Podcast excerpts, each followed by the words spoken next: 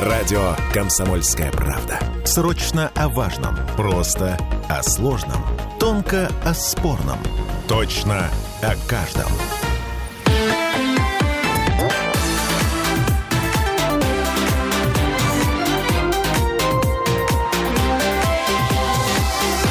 Фарватер. А знаете, все не так уж плохо у нас с вами. А Я бы даже сказал, хорошо. Китайское таможенное ведомство опубликовало итоги работы за 2023 год, и объем импорта из Китая в нашу страну в прошлом году вырос на 46%, а рост экспорта 12,7%. И у нас с Китаем теперь положительное сальдо торговли. То есть мы отправляем туда в основном нефть, нефтепродуктов и угля на сумму большую, чем получаем товаров взамен. Прикольно. Было бы странно с той добавленной стоимостью, если бы мы вывозили туда меньше. Это Сергей Кобин, доктор технических наук, автор книги «Нравственная экономия». С нами еще Михаил Делягин, депутат Госдумы. Вообще-то говоря, правильная оценка внешней торговли, чтобы не мешалась природная рента, не мешались другие факторы, это сопоставление а, экспорта и импорта не в долларах, в рыночной цене, а в добавленной стоимости. Вот если мы сопоставим экспорт и импорт России в Китай в добавленной стоимости, знаете, импорт изменится несущественно. А вот с экспортом произойдут такие удивительные вещи. Любой мыльный пузырь позавидует. Значит, к нам сюда везут машины, электронику и товар народного К потребления. нам сюда везут Химию. добавленную стоимость, Химию. а отсюда мы добавленной стоимости практически не вывозим. Вот поэтому мы и бедствуем. Знаете, у нас же с суверенитетом все в порядке, но вот в экономической части есть такое понятие, как экономическая колония. Экономическая колония – это страна, которая вывозит сырье, а ввозит, если ей позволят белые господа, продукцию переработки этого сырья, даря всю добавленную стоимость за переработку этой продукции, всю, сверх, всю прибыль, сверхприбыль. И этим самым господам мы осуществили мощный разворот на восток, сейчас до- доосуществляем разворот на юг, но, э, как было опровергнуто высказывание одного уважаемого министра, ныне вице-премьера, но высказывание от этого хуже не стало, того, что оно было опровергнуто. Импортозамещение закончилось, потому что закончился импорт. Хорошо, принимаем. Тем не менее, немного необычная ситуация, когда мы отправляем на сумму большую, чем получаем взамен. Для мировой экономики, э, ну, такое. Нет, нет. Значит, очень просто, очень много стран, которые э, ну, развитые страны, как правило, те же самые Соединенные Штаты Америки, они импортируют больше, чем экспортируют, и разницу они покрывают притоком капитала. Если капитал производительный, если это инвестиции, которые несут с собой мозги, технологии, изобретения и все остальное, если этот баланс сохраняется, то, в принципе, ситуация нормальная. Значит, они получают больше сырья с минимальной добавленной стоимостью, не назначая пошлин на ввоз. Пошлины на ввоз за сырье, вот еще Михаил Геннадьевич забыл э, сельхозпродукцию, значит, пошлины на ввоз сырья и сельхозпродукции, они, как правило, равны нулю. Очень редко кто использует пошлины для сырья и сельхозпродукции. А есть исключение. Англия ввела 30% пошлины против России в порядке санкций. Это- Мы против Англии не ввели, если мне память не изменяет, ничего. Мы Роллс-Ройсы завозим хорошо. Кстати, известная, можно облагать? известная шутка, когда господин Джонсон прибыл к нам, с кем-то беседовал у нас в правительстве, и тот ему жаловался, что у нас сложные отношения, на что Джонсон посмеялся и сказал, ну как же сложные, вы у нас 600 или 700 только купили Бентли или, или Роллс- Роллс-Ройсов. Как же, говорит, у нас плохие отношения? Мы же дружим. И мы до сих пор дружим. Вот поэтому я хотел бы обратить внимание на один интересный факт. А чем человек отличается от животного? Может, в этом дело? Значит, вот смотрите, я хотел бы вам этот задать вопрос. Я сейчас сформулирую ответ, а потом задам, ну, как бы для обсуждения или на середину, или на конец передачи. Ну, первое, да, мы знаем, чем отличается человек от животного. Это стыд и совесть. Совесть как аналитическая форма стыда. Второе – это общее сознание, да?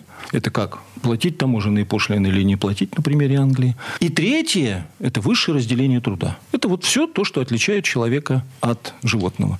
Но главный вопрос, который я вам хочу задать и вам, Дмитрий, и вам, Михаил Геннадьевич, а чего стыдиться-то человека? Ну, понятно, когда умственное самоосуждение, кто-то там, у кого-то юбка задралась, или кто-то там из великих даже там, я, говорит, забыл бумажку э, или, значит, записку какую-то там передать бабушке или дедушке, мне стало стыдно. А я бы хотел вот от вас услышать в конце передачи по готовности, а чего стыдиться-то человек должен, если это человек? Может быть, в этом будет ключ ответа на вопрос, почему, а почему так происходит, что мы сырье и сельхозпродукцию, а они нам товары фабрично-заводской деятельности. Предварительная версия от меня, а, вот прямо сейчас. Человек стыдится сделать плохо. Человеку стыдно сделать плохо ближнему. Например. Ну, я считаю, что это вариант ответа, но не, на мой взгляд, ну, еще... Вы, по-моему, рассказывали про собачий стыд, который свойственен животным, да. когда вот именно вот про эти вот, умственное что самоосуждение, да. Да, да. умственное самоосуждение про ошибки. Промах, да. Но стыдно это то, что э, нарушает мораль, что нарушает нравственность, что уступает против общества, что ну, хорошо. ну, хорошо. существование Вы, человека. Пока не мы... Как это? Тепло, но еще не жарко. А, давайте так. По-моему, из Писания добра, которого хочу, я не делаю, а зло, эгоизм, которого не хочу, я делаю. То есть я хочу жить, хотя не хочу, как эгоист, а добро, значит, следовательно, чего я хочу-то? Чего стыдиться-то человека? Ну, тогда отвечаю вместе с вами сразу, уж коль вам захотелось ответ услышать сразу, хотя я хотел по итогам передачи. Человек стыдится того, что он не в состоянии жить для других. Для других. А он хочет все время жить для себя. Вот в чем проблема главная. Поэтому, когда кто-то в частных своих делах или рассматривает теорию ценностей или теорию сбережений, сейчас мы к этому перейдем, то он заинтересован в том, как пишет Менделеев, от добра добра не ищет. Ну, мне-то хорошо. Слушайте, а, вопрос на засыпку. А количество яхт, оно каким-то образом зависит от уровня стыдливости населения? Оно зависит от уровня стыда президента Российской Федерации и от уровня компетенции правительства. По одной простой причине, что если у нас была бы справедливая система налогообложения, включая косвенные и прямые налоги, то подобного бы не было. Это... Если вы покупаете яхту или получаете э, э, пермесса или пермещен или как угодно за границей, то вы в рамках этого всего должны сразу молча платить со всего 52%. Первое. Второе. Если вы покупаете яхту, по прямым налогам вы должны платить налог на вмененный доход. Третье. Те, кто имеет яхты за границей, и вот на сегодняшний день, если бы они заплатили эти 52%, 99,9 в периоде, они бы вернулись домой. Как писали про Александра Третьего, если вдруг кто-то из великих князей зачастил за границу, то он получал такую встряску или перспективы назначения в Сибирь, что у него тут же пропадало желание шляться за границей. Это называется принуждение к нравственности. А, если у человека не сформировано чувство стыда, а, значит, его пороть то оно формируется с помощью промышленности. По мере развития промышленности э, возбуждается не только э, дух, но и другие благородные чувства любви к ближнему. Поэтому мы и говорим о том, что с помощью пошлин, с помощью покровительства, с помощью национализации отраслей, которые входят в раздел материальные затраты таблицы межгосударственных и межотраслевых балансов, вот в этот момент люди начинают думать о других. Иначе они думать о других не будут. Вот в чем проблема-то. А Тут же ведь не только вопрос стыда, тут же еще есть вопрос общего сознания, тоже очень интересный. Например, например, в одной из наших передач я сделал заявление, что в 1922 году э, Владимир Ленин, писав, написав свою статью, или там записки были, э, о пресловутом вопросе о национализа... Э, автономизации и Советском Союзе, он сделал заявление о том, что он против того, чтобы... И главная мысль его заключалась в том, что русский держиморда под видом, под видом фискального единства под видом почтового единства нанесет непоправимый вред всем вот этим вот республикам, которые э, в тот момент преобразовались на развалах Российской империи, которая с позиции человека, она, не раз, она, она и сейчас существует в наших умах и сердцах, а с позиции животного в общего сознания этой э, империи нет. Как и Советского Союза. Его нет с точки зрения животного, но с точки зрения человека есть, поскольку общее сознание, оно, соединяясь со стыдом, напоминает нам, все это было. Мы помним, как это было. И кто же... Был вопрос у Михаила Геннадьевича, а что, Ленин в этом мире? Конечно. Поэтому а Ленин и Чубайс – это братья родные. Да ладно. И если бы, если бы мы рассматривали ситуацию на сегодняшний день, то мы бы встали перед вопросом, а по каким причинам у нас ситуация сложилась в 1917 году, что явилось основанием к этому. Первое – это была потеря, как известно, тарифа в 1904 году, а вторая потеря была в 2014 году – это акциза. Вот в этом месте мы прерываемся буквально на пару минут. Вернемся к этой теме после рекламы.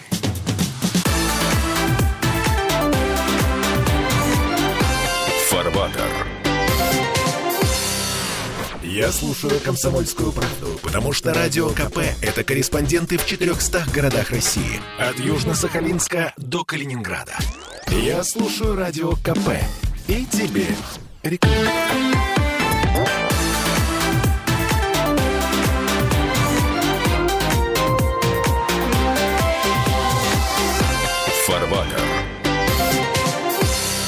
А мы вернулись в студию радио «Комсомольская правда». Я Дмитрий Делинский, депутат Госдумы, доктор экономических наук Михаил Делягин, доктор технических наук, автор книги «Нравственная экономия» Сергей Кобин вместе с нами. И мы возвращаемся в 1917 год. Да, несмотря на комментарии Михаила Геннадьевича, хочу в отношении Чубайса и Ленина, хочу, э, значит, сказать следующее, что э, если бы не товарищ Сталин, если бы Ленин не умер в 1924 году, то неизвестно вообще... А если бы, у бабушки было если еще некоторая часть тела... Если неизвестно, то что известно. бы было бы вообще с Советским Союзом. По одной простой причине.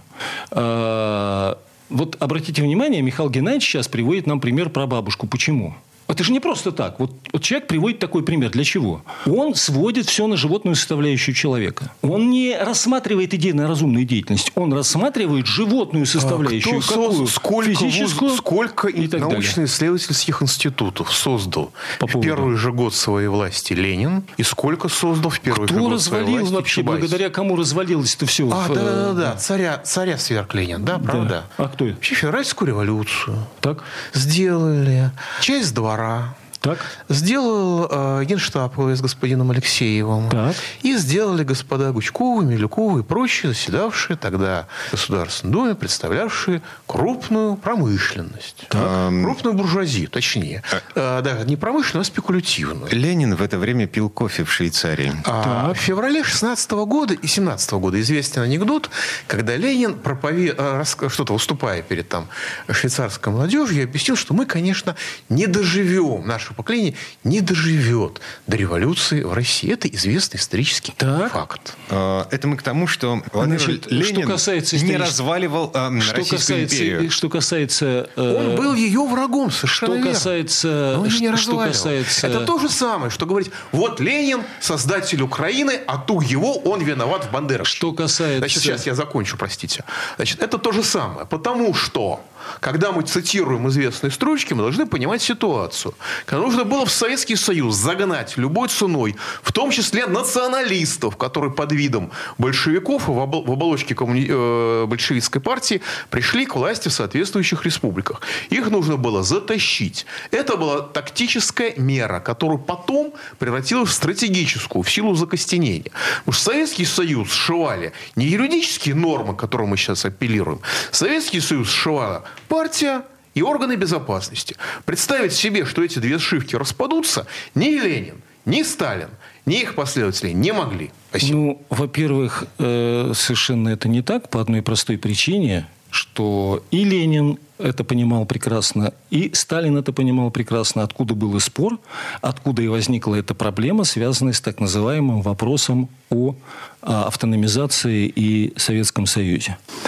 Теперь, что касается того, что февральская революция, что промышленники и так далее. Значит, основой для развала Российской империи послужила потеря тарифа и потеря акциза. Дырки в бюджете. Что касается... Перевожу на русский я язык. прошу прощения, Да. и никакая февральская революция тут ни при чем вообще. А основу всего того, что сделано было потом, заложил, конечно, Сталин и, конечно, Троцкий, который Троцкий был, получил инструкции соответствующие в Америке, а Ленин, конечно, вот это в чистом виде. Цитаты его, они противоречат Фридриху Листу с точки зрения национального единства. И это в чистом виде идеология Адама Смита. У него и написано три источника, три составные части. Это его идеология. Она и не предусматривает национального единства национального единства как ассоциации национальных производительных сил. Поэтому все там разговоры на тему институтов и всего прочего, они строятся именно на этом. Это первый вопрос. Второй вопрос. А благодаря кому появилась гражданская война-то? Ее ветром, что ли, надуло? В чем причина-то всего этого явления? И заключительное. Если бы если бы товарищ Сталин отстоял свой вопрос об автономизации на тот момент, то на сегодняшний день вообще бы не было никакого распада Советского Союза, это было бы просто невозможно. На 1991 год. Это было бы просто невозможно. Не знаю, не, не могу ничего сказать по этому поводу, а, ибо ни историк вот нифига ни разу а, никогда не занимался изучением вопроса. Я не причин изучаю про- вопрос в смысле, э, знаешь, я изучаю историю протекционизма. История протекционизма говорит именно об этом. Благодаря чему и кому условия были понятные совершенно. Мы потеряли тариф, мы потеряли акциз.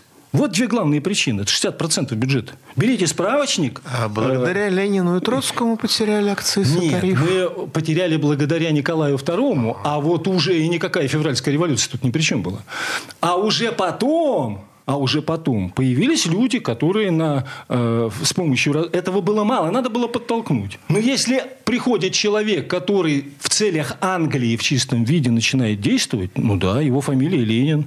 Если приходит человек Троцкий, который разваливает А, государство, простите, его фамилия Ленин Троцкий. действует в интересах Англии. Очень просто, когда предлагается нам вместо национального Я единства опровергнуть единство с точки зрения Ассоциации национальных Нет, производительных знаете, сил, его что статью. Ленин в соотве- в соответствии с историческими фальшивками разоблаченными действовал в интересах Германии. А интересы Англии и Франции... Интересы Англии, они идеологические, они фальшивки или не фальшивки. Надо- Керенский. надо И рассматривать- Ленин, который выступал против Керенского, выступал тем самым против интересов Англии и Франции. Война до победного конца – это был лозунг Керенского, а не Ленина. То, что Ленин был человек действительно английской культуры, ну, в политическом плане.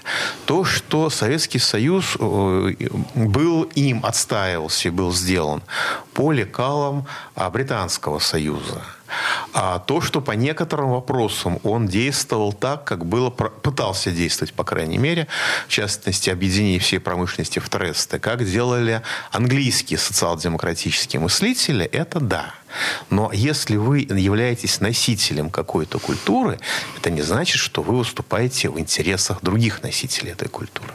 Значит, э, Михаил Геннадьевич, потрудитесь, пожалуйста, Фридрих Лист, его теория национальной системы политической экономии. Я не буду утомлять цитатами, это просто уже мы обсудили тысячу один раз. И второе – это ленинская статья об автономизации или пресловутый вопрос Советского Союза. Пожалуйста, сравните их, и вы увидите, что Ленин выступает строго против национальной э, ассоциации национальных производительных сил на тот момент э, какого-то ну, невнятного государства, э, значит, э, которое перед этим была Российская империя. Это была Российская империя, которая так и осталась Российская империя. Для животных она перестала существовать, а для людей она осталась э, в форме Российской империи, как и Советский Союз. Потеряв промышленный строй и уклад, мы перестали иметь какое-то право на действия определенные дружеские. Да, это проблема. Если бы сегодня, я уверен, у нас был промышленный строй и уклад, мы бы решили многие задачи, которые сегодня вызывают у многих волнение. Стран ближайших. Через общее сознание, не через общее тоже. Слушайте, а смотрю я на все это и слушаю вас, эм, уважаемые доктора технических наук, э, экономических наук. И я вспоминаю тезис, который мы здесь неоднократно неоднократно обсуждали. Тезис очень простой. Э, для того, чтобы управлять народом, управлять страной, да, достаточно ввести ее руководителей в некое заблуждение. Ну, дурака не нужен нож. Вы помните эту старую песню? Ну вот. Ему с три короба соврешь и делай с ним что хочешь. Вот это введение в заблуждение это английская тема. Это, это правительство, это их конституция, знаете, это их программный вот документ. В этом смысле это английская конституция, программный Есть документ. один маленький дурак. Одна маленькая деталь, извините. Для того, чтобы можно было делать что хуже, руководителем должен быть дурак. Окей, вот в этом месте давайте прервемся на пару минут. Впереди новости реклама. Я напомню, Сергей Ковин, доктор технических наук, автор книги «Нравственная экономия», Михаил Делягин, депутат Госдумы, доктор экономических наук. Мы обсуждаем здесь разницу между животными и людьми. Продолжим через именно, пару минут. Именно так.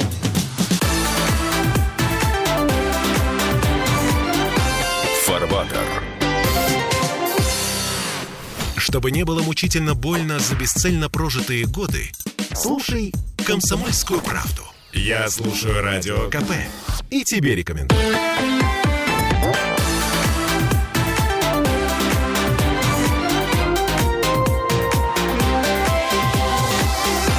Фарбатер.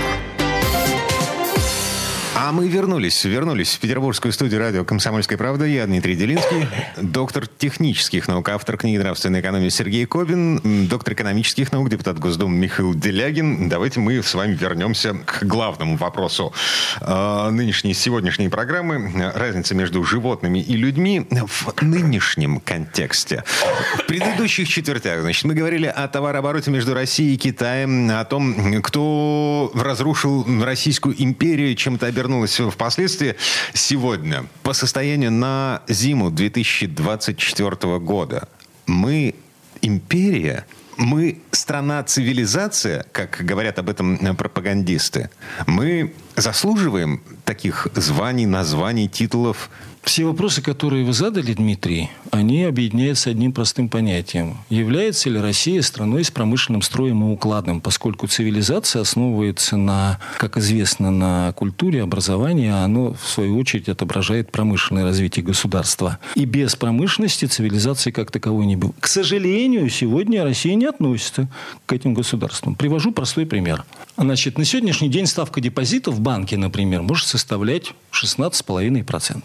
Потому что ставка Центробанка 16%. Окей. Да. да дальше интересней. Э, значит, если я соберусь открыть предприятие для производства радио, компьютеров, футляров, я не знаю, чего угодно. Значит, в любом случае, первые пять лет я вообще ничего не получу, а в лучшем случае получу 8% доходности по этим средствам. Возникает естественный вопрос. А зачем мне заниматься промышленностью, если я буду иметь доходность, отдавая деньги просто в рост, ничего не делая?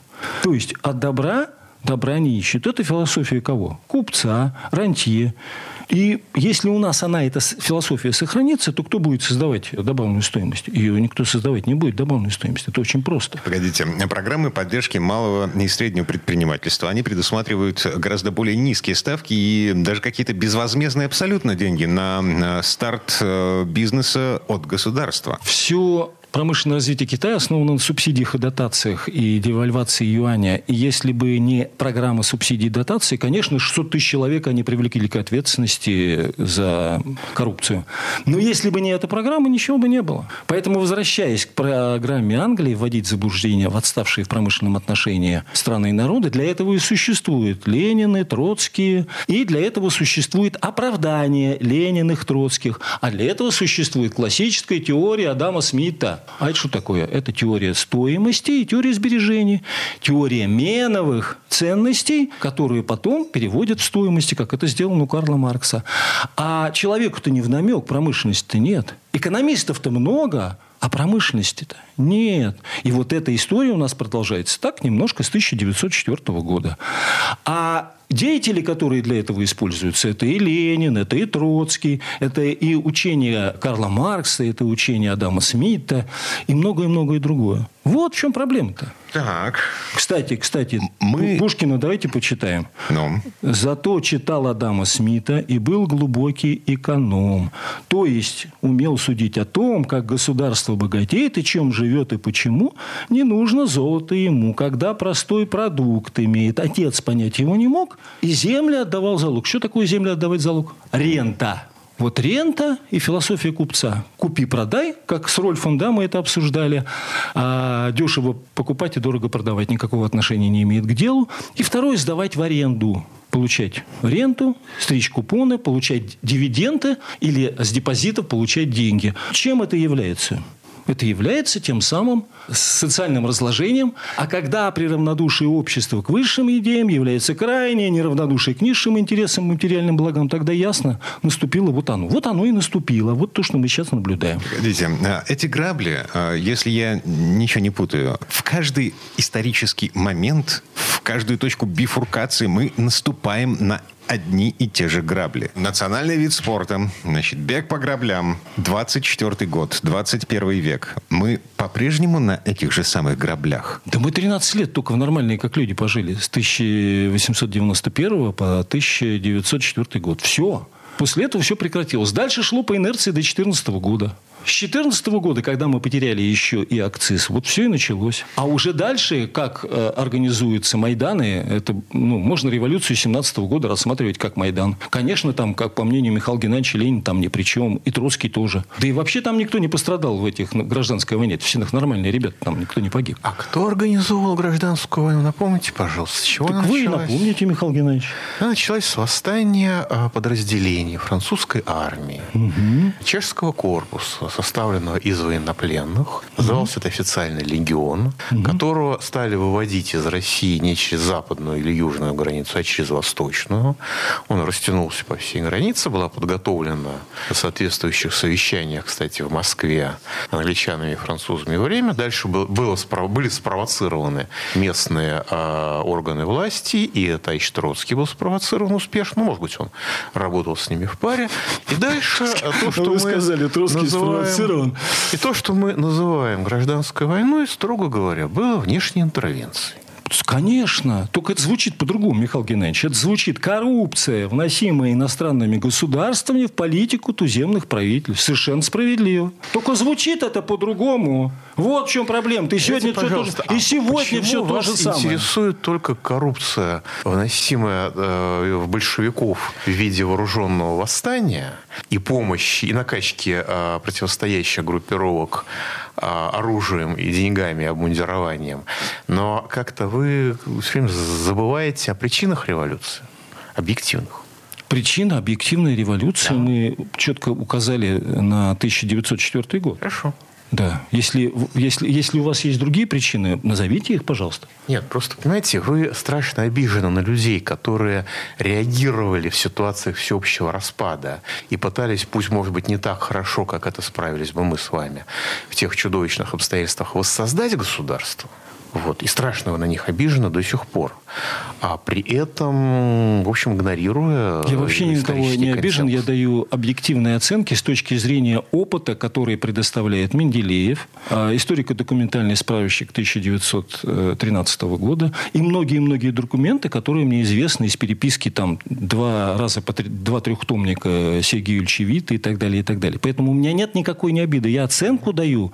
В чем же была главная причина? Кстати говоря, я думал, вы мне сейчас зададите вопрос, а почему вы не э, говорите, а почему у нас эта коррупция сегодня? Вы не... Тогда я бы задал вам вопрос, а 7 пунктов мы с вами зачем тогда написали? Поэтому вот этот вопрос для меня совершенно непонятен. Нет никакой обиды. Мы даем оценку дел, из-за которых все это и состоялось, впоследствии превратившись первый раз в революцию 17 года, потом в войну 14, э, пардон, э, в войну э, значит, 1941 года и в сегодняшние события. Причина одна и та же – потеря России промышленного строя и уклада. Это как бы как божий день. Поэтому, а иначе зачем, Михаил Геннадьевич, мы с вами, если это вы, я-то да, э, предлагаем 7 пунктов, исчерпывающих по восстановлению в России промышленного строя уклада? Я что-то не пойму. Если вы против, вы скажите. Просто, понимаете, когда вы не видите разницы между февральской и октябрьской революцией, Я понимаю, что с точки зрения протекционизма действительно и там, и там уже не было экономики. И когда вы просто игнорируете весь созидательный потенциал советской власти, то, учитывая ваш объективный подход к реальности, по-другому, как обида, я это назвать не могу. Я еще раз, Михаил Геннадьевич, вы невнимательно, наверное, слушали. Я обратил внимание, что Советский Союз вообще как государство состоялся, если не, в, не на 100%, то во многом благодаря именно товарищу Сталину. И товарищ Сталин спас именно нас и от Троцкого, ну, а с Лениным дело вышло естественным путем. Поэтому обсуждать там, что в Советском Союзе все было плохо, это просто глупо.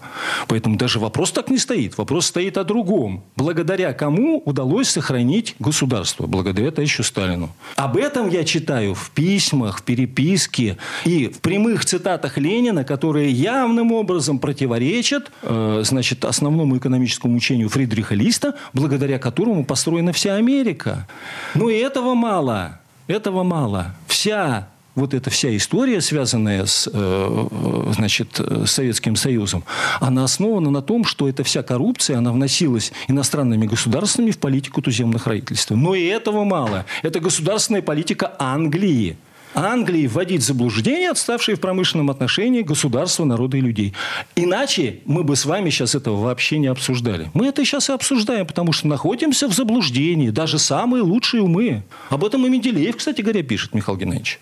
Даже самые образованнейшие не представляют себе состоятельную часть толкового тарифа. Так что мы с вами не первые. Поэтому никакой обиды у меня нет. У меня есть оценка. Э, оценочные суждения, если я все правильно понял, оценочные суждения Сергея Ковина, доктора технических наук, автора книги «Нравственная экономия». Животных среди тех людей, кто принимает ключевые решения в современной России, больше, чем людей. Потому что они не хотят жить для других, они хотят жить для себя. Поэтому и в разделе общее сознание, и в разделе «стыд» надо понимать, что это. Когда этого понимания нет, вот оттуда есть желание взять какой-то фактик, проковырять его и сказать, ну вот в этом же дело, не в этом. Дело Дело не в этом. Дело в том, что в России нет промышленного строя уклада. И что в России никто не думает о других. К сожалению, пока я имею в виду правительство. Вот в этом месте прерываемся на неделю. Эм, коллеги, спасибо.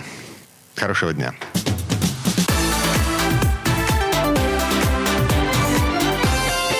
Water.